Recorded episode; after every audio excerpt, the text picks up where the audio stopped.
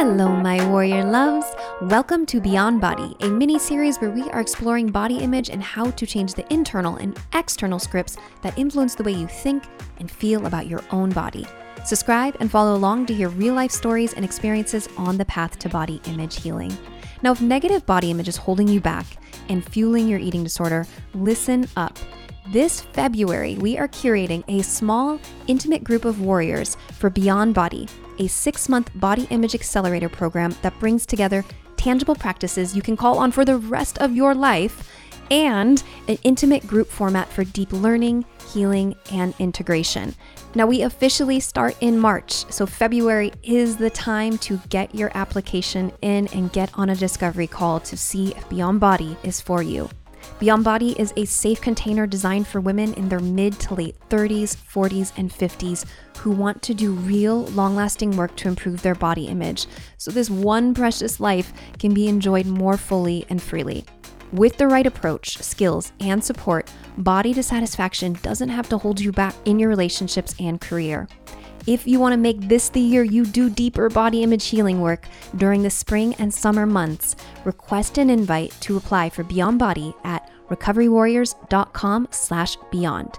Spots are limited, so get yours in now by requesting an invite to apply at recoverywarriors.com/beyond. Today, I'm with Errin Witherspoon. Errin is one of my very first students over seven years ago. She joined one of our community centered programs where we worked closely together for months. And it was so beautiful to not only see her break free from binge eating, but also to break free into her next level self as an artist. And over the years, it's been such a joy to watch her blossom into this creative and entrepreneurial woman that she is. And she is now a, just a prolific artist of multiple mediums and is an experienced educator to other artists. And it's just, yeah, such a joy to to watch Errin become more of Errin. So I'm so happy to have you here. Welcome, Errin. Thank you so much for having me. It's nice to see you again. I know. oh, and I was just thinking, very like I remember I still have the reel, or no, it wasn't a reel. That was like pre reels. We like knew each other pre reels, and it was a story. I did some like live event online and you sent in your like journal notes of what you learned from the event. And I was like, whoa, this woman is like talented artist. And I remember as you went through the program, that was like your first permission slip that we had was permission to be creative. Like that was a side of you that you didn't even fully acknowledge, I feel, or like to see like no. seven years later, it's just like I can't even like keep up on Instagram with like how much amazing art you create. So yeah, I just do you remember back to that like time period? Oh, I have it right there. I have the journal you're talking about right there. On my my shelves here beside my desk. I've got all of my journals that i've ever written in and that was one of the first ones. And actually it was your programming that really led me to give myself permission to to be creative and to explore that part of me and to be curious about it. So I, I owe you a debt of gratitude as well. Yeah, I imagine you don't need that permission slip anymore. wow. Yeah. Well, so let's dive into your body image story. And, you know, we're not looking for perfection here. This is really just like the journey that you've been on with body image. What age did you first become aware that your body was something to manage and keep small? And what was going on in your life at that time? It's interesting because I have kind of a two part answer to the, this question. I have previous to the past maybe year or two, I would have said with definitive, like 100% full belief that that I realized that in my first marriage. So it would have been when I was about 18 or 19, maybe even a little bit earlier than that. Just the recognition that I could do something about the way that I looked and other people would react to those changes in certain ways. And most of the time it was always in search, me searching for validation through their reaction to how my body changed. But in the last year or two, I have had another memory surface. It's not one where I wouldn't say I was learning to manipulate the way that my body looked, but I do very distinctly remember getting strep throat when I was about 10.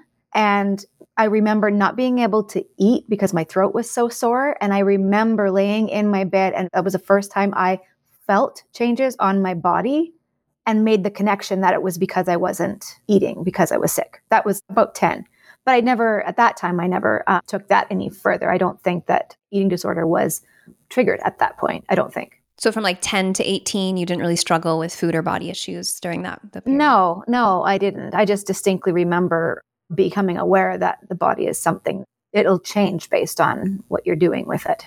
But it really, really, when I was in my first marriage, was when I really started to try to try to manipulate my body in a way to, that I could get a reaction from somebody else. Were you looking for a reaction from him? Oh, yeah. Or just other people? Was it more kind of like wanting to fit into that perfect wife role and yeah just wanting to please because so much of what he expressed to me his feelings to me were displeasure about anything and everything then that was something that i could i felt like i could control was at least if i can't control how he feels about how i'm feeling or about something that i've done you know because uh, honestly a lot of the time his you couldn't really predict how he was going to feel about anything the way that I looked was something that I could maintain and establish. And once I, you know, get, and I was always seeking that approval. And I don't know that I ever really got it, but was always seeking that approval. Yeah. Well, I'm glad that was the first marriage, as in that is no longer the marriage. Traded that one for a better model. yeah, better model.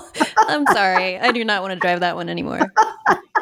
what was your biggest body insecurity back then and how has it evolved? I don't know that I could I don't know that I could label that. I don't think I mean yeah, just the way I looked without clothes on was in general. Yeah, I've heard a lot of that from most people. It's like it was just like my overarching body, like yeah, yeah, all of it from head to toe. Didn't, didn't discriminate yeah. one body part from the next. It's just, you know, it in general just didn't look the way that I thought that it needed to. So yeah. yeah. And so were you going heavily like into the gym at that time? Like how did food and exercise tie into the way you tried to fit a body ideal?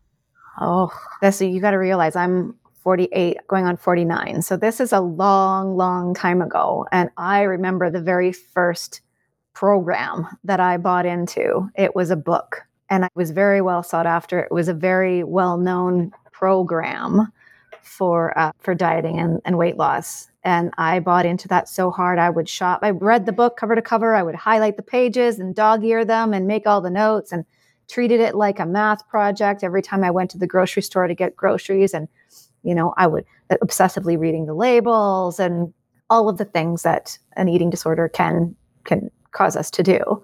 I was doing. So yeah, it started with a book and then it morphed into into exercise. So it started with like the diet book and then morphed into exercise. And back when step aerobic home VCR, like VHS tapes were the thing. So I would get up before everybody in the morning and because I had a baby at the time. So I would get up in the morning before the baby got up and before my ex husband had to go to work. And I would do my step aerobics in our tiny little living room. And yeah, bizarre to think about now. yeah, like where did you find that energy? like being a new mom. Well, yeah, he didn't I didn't really you didn't really think about it, right? You just just had to be done. Yeah. Yeah. So do you have a very kind of like disciplined, obsessive kind of like you say, kind of checking all the boxes to make sure that you're hitting Oh, very much so. Very much so. Yeah. I still tend that way. So with some things like in my business, I tend that way to make my lists, my checklists. I love my checklists. I just use them in a different way now than I used to. you know, use them in a more more business minded, productive way. And then over time, you started to then develop more binge eating. Was that like you feel like kind of a response to the years of restriction, or were you also binge eating at that time period in your life? Yeah, I didn't start didn't look for treatment until, like you said, was it six or seven years ago, however long ago it was. I didn't seek treatment for, I didn't think anything was wrong. I didn't think that I needed any help with anything. I just thought that I was failing at all these diets and all these exercise programs all over, all, over all these years.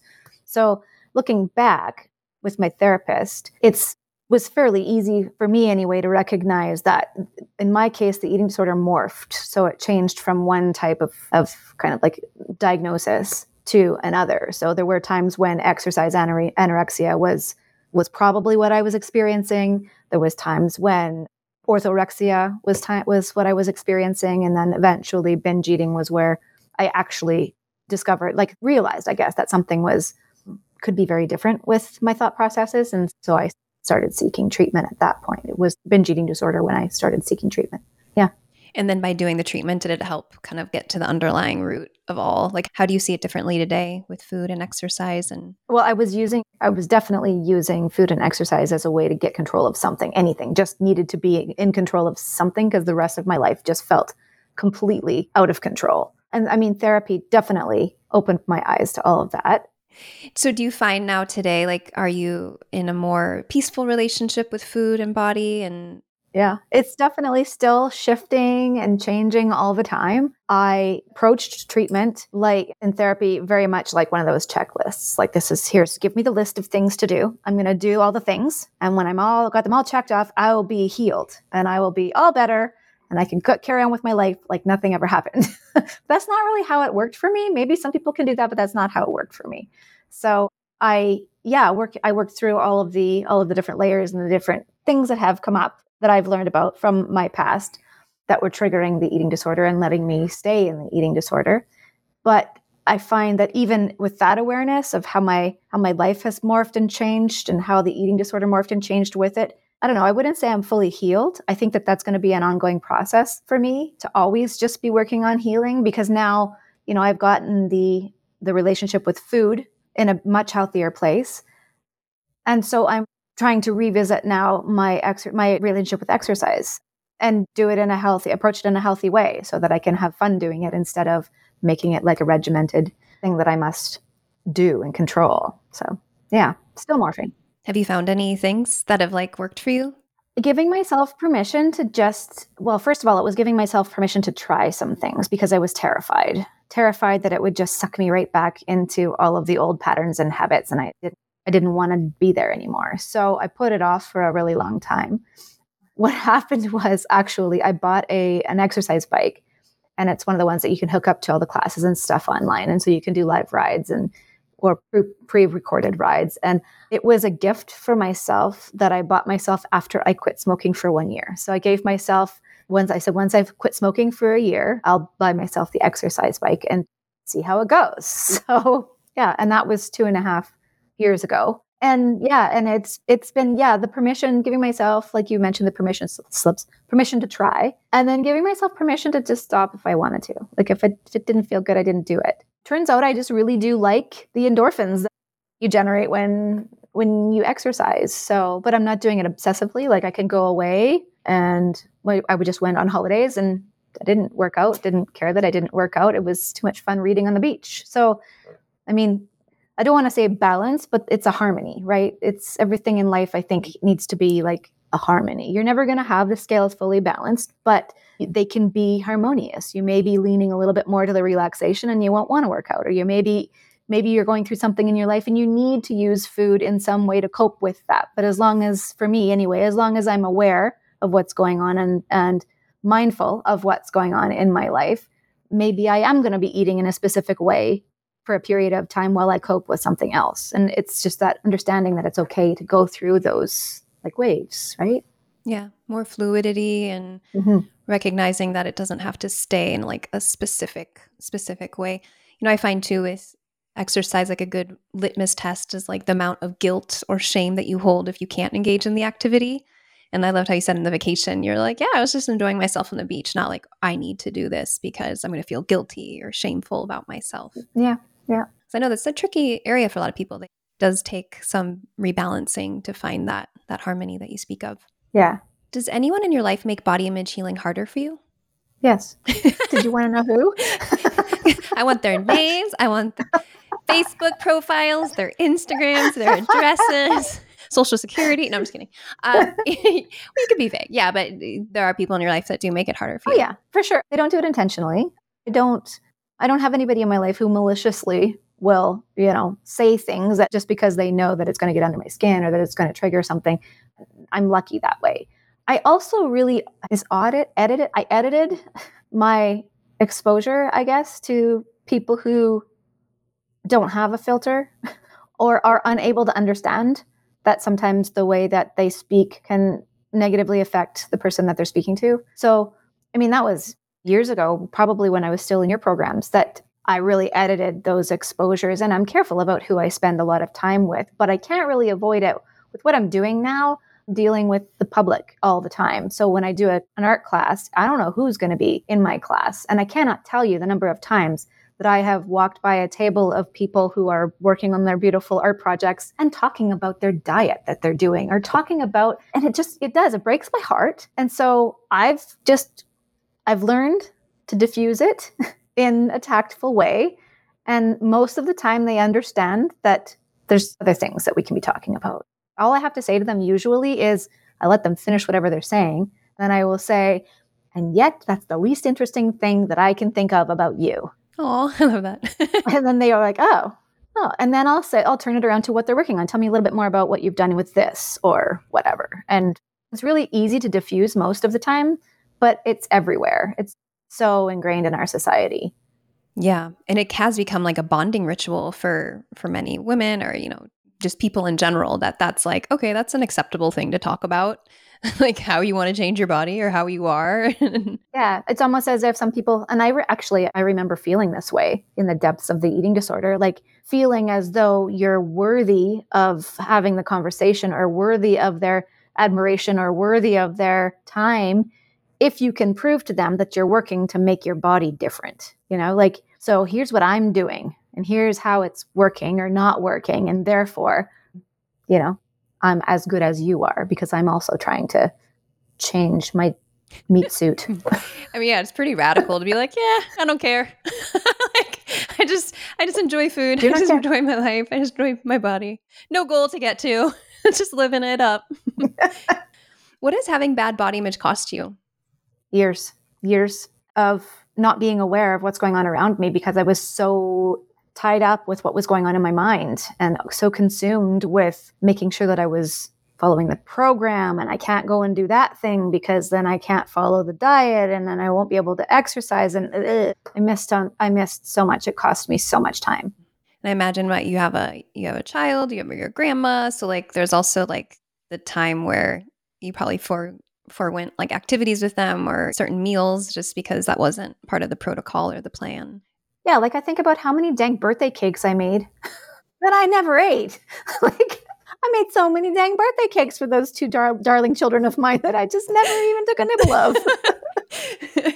no, but that you know, that's so common where people, you know, bake and cook and do all these things but then don't get to enjoy it themselves. Well, it's really easy to obsess about new recipes and about, you know, and you tell yourself it's you're caring for your people. And how ironic is that? You can't care for yourself in a way that allows you to feed yourself, to nurture yourself with food, but you f- can focus all that energy on your your family and it does it becomes a little bit obsessive for some people yeah, I remember I had a big recipe collecting phase with absolutely like very little making of actual recipes. It was just like obsessive recipe curation.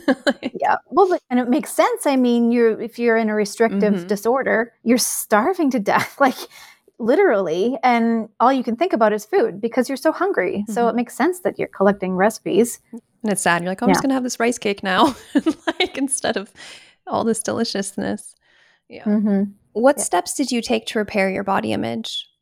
Oof. Well, you know, you know some of them because I did it with you. So much of it was with you.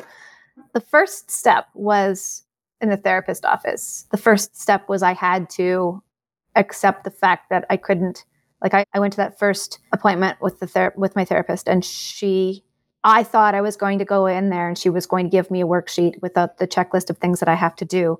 And I thought, okay, maybe it's going to take me a couple visits to get all this done, but I'm going to just put my mind to it. I'm going to do it. And I guess the biggest thing for me first thing was accepting that that's not how it was going to work and that and I still wanted to you know still believing that I could do it and that I want, wanted to do it. Yeah, we talked about that. I mean, we explored the masculine and feminine a lot, right? The masculine just wants to go and check, check, check, show me what I need to do. Give me my logical steps. And then the feminine's like, but you got all these emotions and like things that need to be explored with no depth in sight. Uh, yeah. And remember, you actually had like a transformation where you just chopped your hair off at the like, and not fully off, not like Sinead O'Connor off, but like you you kind of cut it. Like I feel like that was a really way of just like owning yourself. I felt like in that process of just like I actually never really talked to you about that, but just like I noticed like wow, she's like owning herself. Like this is cool. like to see you know, and then over the years it's grown back out. But like it was cool to just see that like oh hey like like you know like, it'll happen again it'll happen again my hair it yeah it's in cycles i yeah so that something like liberating for you to just to kind of be like yeah this is this is i love to have these like different looks that i can try on and in different yeah. styles i think i mean back in the day i thought it was because i was edgy and cool but i think now it's because i'm just like you say trying to figure out who I am always. I'm always trying to figure out who I am because I think we're always all changing. You can't be a human in this world and stay the same. That's just not how it works. I think it's edgy so, and cool. I thought it was edgy. And cool. I did. I still do. I think it was edgy and cool. I was like, wow, yeah. What has come into your life more now that you're not so focused on judging and changing your body? Ooh. Well, a whole new career, first of all. Yeah. I mean, there's that. A lot more peace, like just calm, because I have so much mental bandwidth to spend thinking about other things. So it's not as busy or full in there. so yeah, a lot of a lot more calm, a really really good grasp on not necessarily who I am, but how to find out how who I am and how to keep exploring that. So yeah, those are all things. Relationships are better, so much better because I can listen when we talk. My mind's not occupied with other things. So you have more presence, more patience. Mm-hmm. And wow, I mean, how prolific you are in art too. I can't imagine how you could have done that while being like in a very malnourished state or just in the state of the eating disorder mindset. So it just seems like liberated so much of this. It's called like eros energy, right? Like our our creative energy to just really allow that uh, something to attach to that's not, you know, food or exercise. Yeah, absolutely. Yeah. Never would have happened. Well, I shouldn't say that. Maybe it would have happened and it would have looked differently. I don't know. But it certainly wouldn't have happened the way that it's happening now. And confidence comes. That's that's where yeah, that's been a huge shift for me too as a result of your programming and therapy and just being able to create and, and i'm not going to tell you that every time i step up to my easel and create something i'm just so confident and i think everyone is going to love it absolutely not i make crap all the time but the difference is i'm okay with making crap sometimes because sometimes it's not crap and it's the process is always the same the process is always one of me pushing through all the doubt because every painting that I do, every art project that I do, there's always doubt about what I'm doing and whether or not it's going to work or look the way that I think it's supposed to look. And Have to constantly remind myself that that's not what I'm at the easel for. Not perfection. That's not what we're here for. We're here to create things. And so it'll be what it'll be.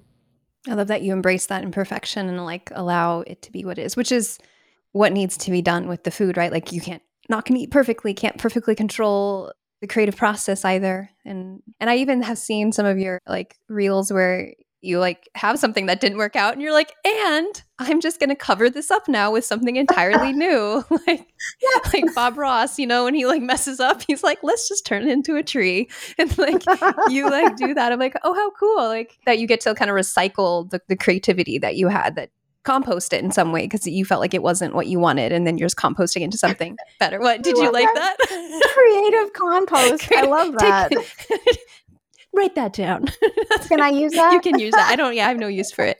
I mean, um, I mean, I've creatively composted a lot. Like you know, even like program things or like I, like things that I thought like okay, like the program's over, but it's like nope. Now I'm gonna like bring it back and reimagine it and yeah. So I think that really is an important piece of just any process is allowing for imperfection and uncertainty to be a driver in it.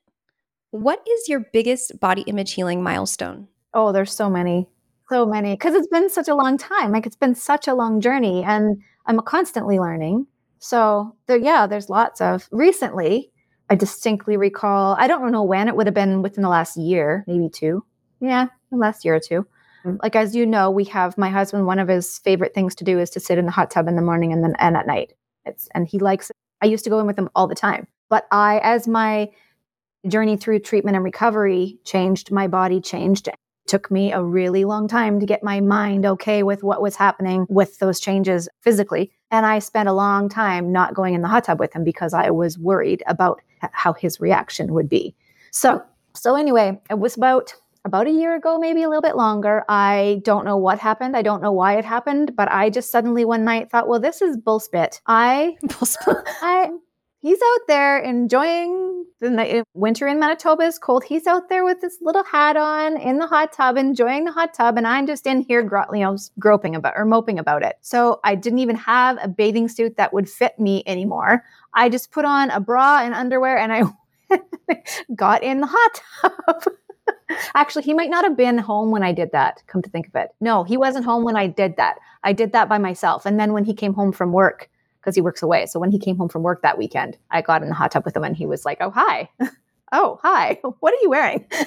That's fine. It's great.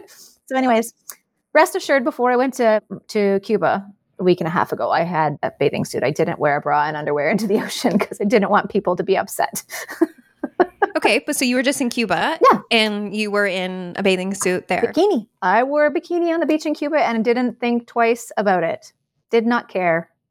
There were, you know what? If you've ever really thought about it, gone to the beach and looked around, there are bodies of all shapes, all sizes, all skin colors, and none of them give a crap what anybody else thinks. So why should I just go in the water and splash? Like, it's really that easy doesn't feel that easy when you're in the throes of an eating disorder, but it really is that easy. And if they do give a crap because maybe they're struggling with their own body image issues, it's kind of like, oh, I don't want you to give a crap about this. Like, like enjoy yourself, right? Like, I guess what we'd wish on to someone else. Like, we wouldn't personally, I wouldn't see somebody else and be like, oh, like you should really be concerned about being in that body right now in that bikini. You're just like, no, yeah. live it up you be you. And I find that the closer you get to that, for me anyway, the closer that I got to that sort of like acceptance of myself and everybody else's bodies just as they are, the more you realize that they probably aren't thinking about you as much as you think they're thinking about you. They're more concerned, just like you are, with themselves. Mm-hmm. So, because humans are kind of self centered beings. Yeah, we are. It's like I'm thinking about you, thinking about me, thinking about you, thinking about me, thinking about you. But in the end, I'm really just thinking about still thinking about me. me. what do you appreciate most about your body? All the things it's done. All the places it's taken me. All the things it's done. Dr. Seuss. Yep. Yep. Absolutely. Two babies. Amazing that the human body can even do that. Survived a really, really difficult first marriage. Um, survived all of the trials that I've put it through and it still just works for me. It's still just like chugging along every day, going, okay, we got this. We can do it again today. Did it yesterday. We're going to do it again today. And yeah, I could, I could play roller derby like a, you know what, for so long I did. Like just bananas, the things that the human body can do. Roller derby is so cool. Okay, so yeah, you are cool. You know, you cut your hair, you do roller derby. Like my tattoos are all covered up. I didn't want to shock anybody. I love it. roller derby grandma. tattoos. yes. What is something you know now that you wish younger you would have known or would have heard when developing her beliefs about her body? That my body is just for me and mm, your body is just for you. It doesn't need to be complicated. What would you say to folks struggling to believe that they can be happy and healthy in their bodies no matter what they look like? Oof. What would I say to them? I don't know. I don't really know that there's anything when I think about myself at that stage. I don't know that there was anything that anybody really could have said because everybody did say all the right things, you know, all the quote unquote right things to me. All the people who loved me said it, but I didn't believe it. I had to kind of go through the trenches and learn more about myself and why I thought the way that I did before I could really believe that I didn't need to think that way. Was I mean I, I remember we learned a lot in you know the program on self compassion was that something that helped you kind of get to that space?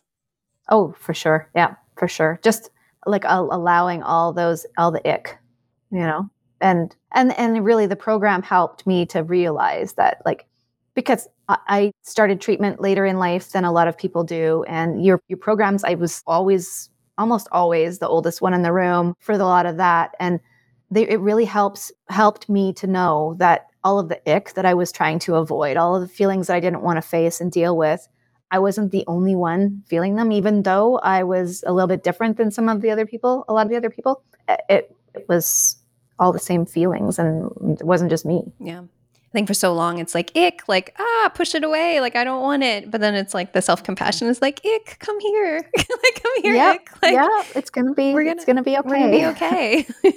mm-hmm. Where can all the warriors stay in touch with you? woof on Instagram. I hang out on Instagram most of the time. If I'm on social media, it's usually there. Or my website. You can email me. My email is on my website. But my Instagram is at Errin underscore Witherspoon. And Errin has two R's. Errin with two R's. So unique. Yes. yes. And I love I love your reels that you make. They're always super cool and Yeah, like very I haven't creative. done haven't done any inner critic stuff. I did a lot of reels about challenging the inner critic and silencing the inner critic when I, you know, a couple of years ago, but I haven't done any for a while. They're fun to do. Yeah. Yeah.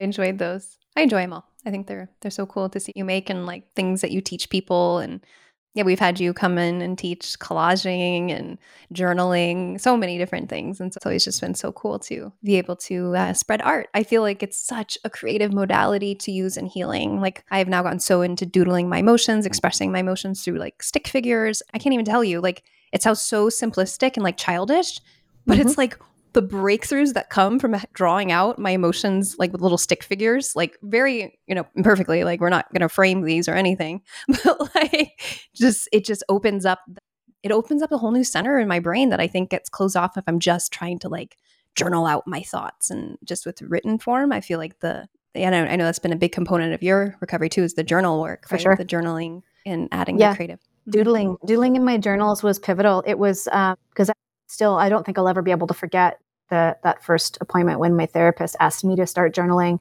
and i approached it like an assignment i was uncomfortable with it i couldn't write the words because i was absolutely terrified that somebody would find my journal and read the thoughts that were going on in my mind and so I went back for my second appointment and she and I hadn't done any journaling. And she, she said, I'm going to just ask you to try again. Just set a timer for five minutes and sit with the journal and just see what comes out. And what came out was doodles. And she encouraged that and said, just keep going. And I think her, her intention was that her thinking was that eventually words will start hitting the page but we actually had what actually happened instead was we started recognizing some some of the some patterns in what i was doodling and what was going on in my life and in therapy around the same time that i was doodling certain things. And so we with those patterns we started kind of working on on unco- unlocking some stuff that was going on which is fascinating. But there is for me there was definitely like that it took away the fear component of of somebody finding out what was going on in my mind. And because I mean, art can be interpreted. If 15 people look at an art piece, it can be interpreted 15 different ways at least. So, yeah, even if somebody had picked up my journals, they wouldn't have known what I was what I was writing.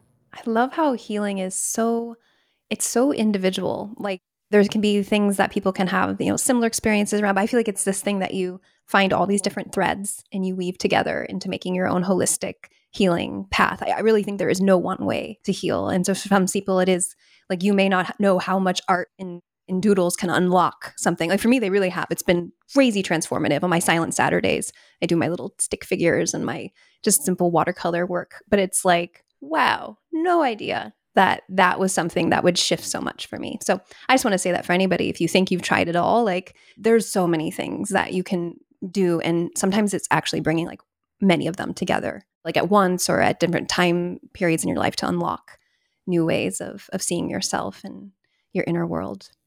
Absolutely. Well, speaking of inner world, love being able to dive deeper into how you have transformed yours so much and just oh, how much creativity is just oozes out of it. I freaking love it. and I am grateful that yeah, I know, I know you and that you're you're here on earth. So, thanks Errin for sharing your story with us today. Thank you for inviting me to share my story. Um, it's been really, really nice connecting with you again. Oh, well, lovely listener, your body is a powerful and amazing instrument whose job is to carry you through this world and help you experience life. And so we are here for you. Subscribe and continue to follow this series and come join us on the path to body freedom and learn what it means to fully live in your body, regardless of your shape, your size, or the number on the scale go to recoverywarriors.com slash beyond to request an invite to apply for Beyond Body. This is our six month body image accelerator program for middle aged professional women with a history of an eating disorder. So once again, that's recoverywarriors.com slash beyond. We would love to connect with you close and up personal week after week for many months and many moons to do this deeper healing work together. Thank you so much for being a part of this.